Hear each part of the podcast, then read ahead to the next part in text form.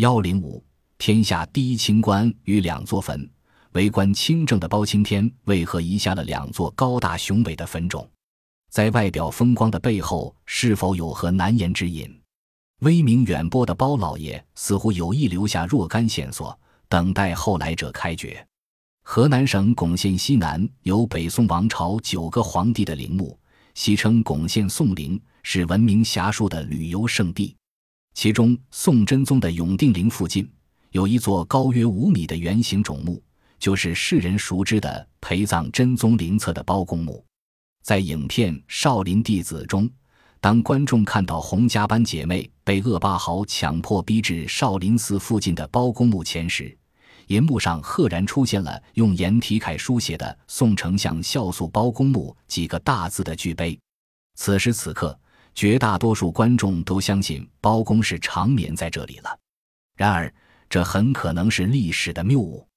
据考古界报道，包公及其夫人董氏墓、长子包夫妇墓、次子包寿夫妇墓、孙子包永年墓，十几年前都在安徽省合肥市东郊大兴乡双圩村的黄泥坎发掘出来了。淝水岸边出土的墓志铭，确凿地记述了包公的生平。补充和修正了一些史实。包氏族墓及墓中出土的其他珍贵文物，既为史学界、文学界进一步研究包公的历史与传说提供了宝贵的资料，也为研究宋代的政治、经济和文化生活提供了难得的实物资料。一个包公，为什么两座墓葬？如果合肥包公墓是真的，那么巩县的包公墓是怎么回事？包公是我国古代一位杰出的政治家，姓包名整，字熙人，祖籍泸州（今安徽合肥）。宋仁宗天圣五年（一千零二十七年），考取进士甲科，从而走上仕途，由建昌天长县令而历任工部员外郎、枢密副使、朝散大夫，直至封为东海郡开国侯而病逝，终年六十四岁。从《宋史》的记载及一些宋元野史材料来看，包拯七人在出任县令至枢密副使的一生中，秉性刚毅，处事严明，重视调查研究，坚持惩恶扶善，深得下级官吏和百姓的好评。在合肥出土的包拯墓志铭中，也记载了他以大义为重，不惧贪官豪强，并敢于上书皇帝查办王法权贵的事迹。他策论国事能高瞻远瞩，讲究让百姓衣食资质梨树翻稀，主张薄赋敛、宽利益、救灾患。在他管辖过的地区，不断修改地方法制，一方面废除了一些苛捐杂税，另一方面加强市场管理，惩办贪官污吏，以增加国库收入。他重视调查研究，执法如山，自身清白廉洁，不谋私利。因而得到人民群众的尊敬与赞扬。包拯所处的时代，正是北宋王朝由盛转衰的阶段。北方契丹族建立的辽王朝屡次兴兵南犯，宋朝统治者却只求歌舞享乐。后来南北议和，边境没有多少战士了，从中央到地方的官僚地主更加在歌舞升平中沉沦，毫无富国强兵之念。日趋腐败的吏治造成了大批冤假错案，百姓怨声载道。在那黑暗的社会中，群众有苦难伸。在这种社会背景下，包公的所作所为必然有口皆碑。合肥包公墓志为当时枢密副使吴奎撰写，称他其生烈表报天下之耳目，虽外夷亦服其崇名。朝廷士大夫达于远方学者，皆不以其官称。呼之为公，这就是包公的由来。可知包公是包拯在世时人们对他的敬称。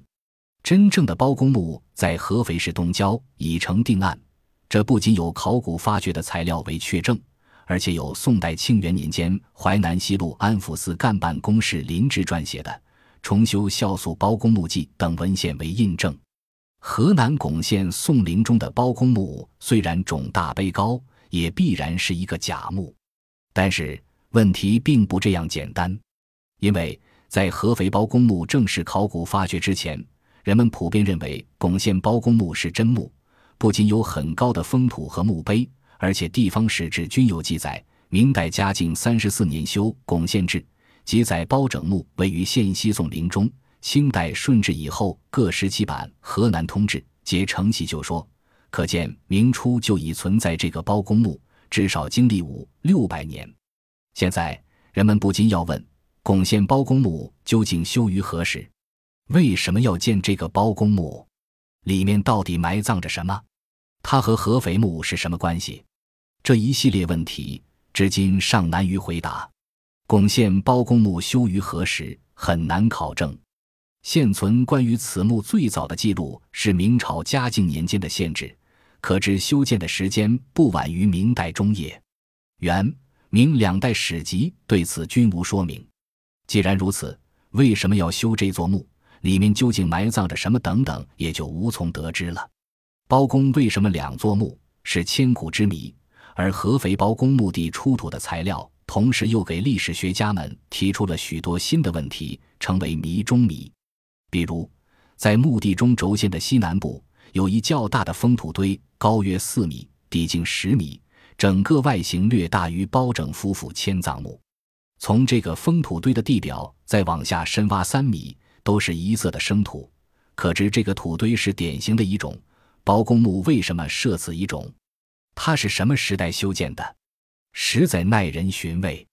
又比如，甲三年（一零五十八年），包公六十岁的时候，在皇帝面前声称自己无子，而就在这时，他把自己一个已怀身孕的小妾孙氏遣送回了娘家。孙氏生子包寿，包公仍十分歧视，而由包公长媳崔氏暗地关照，后又力挥众议帮助孙氏抚养。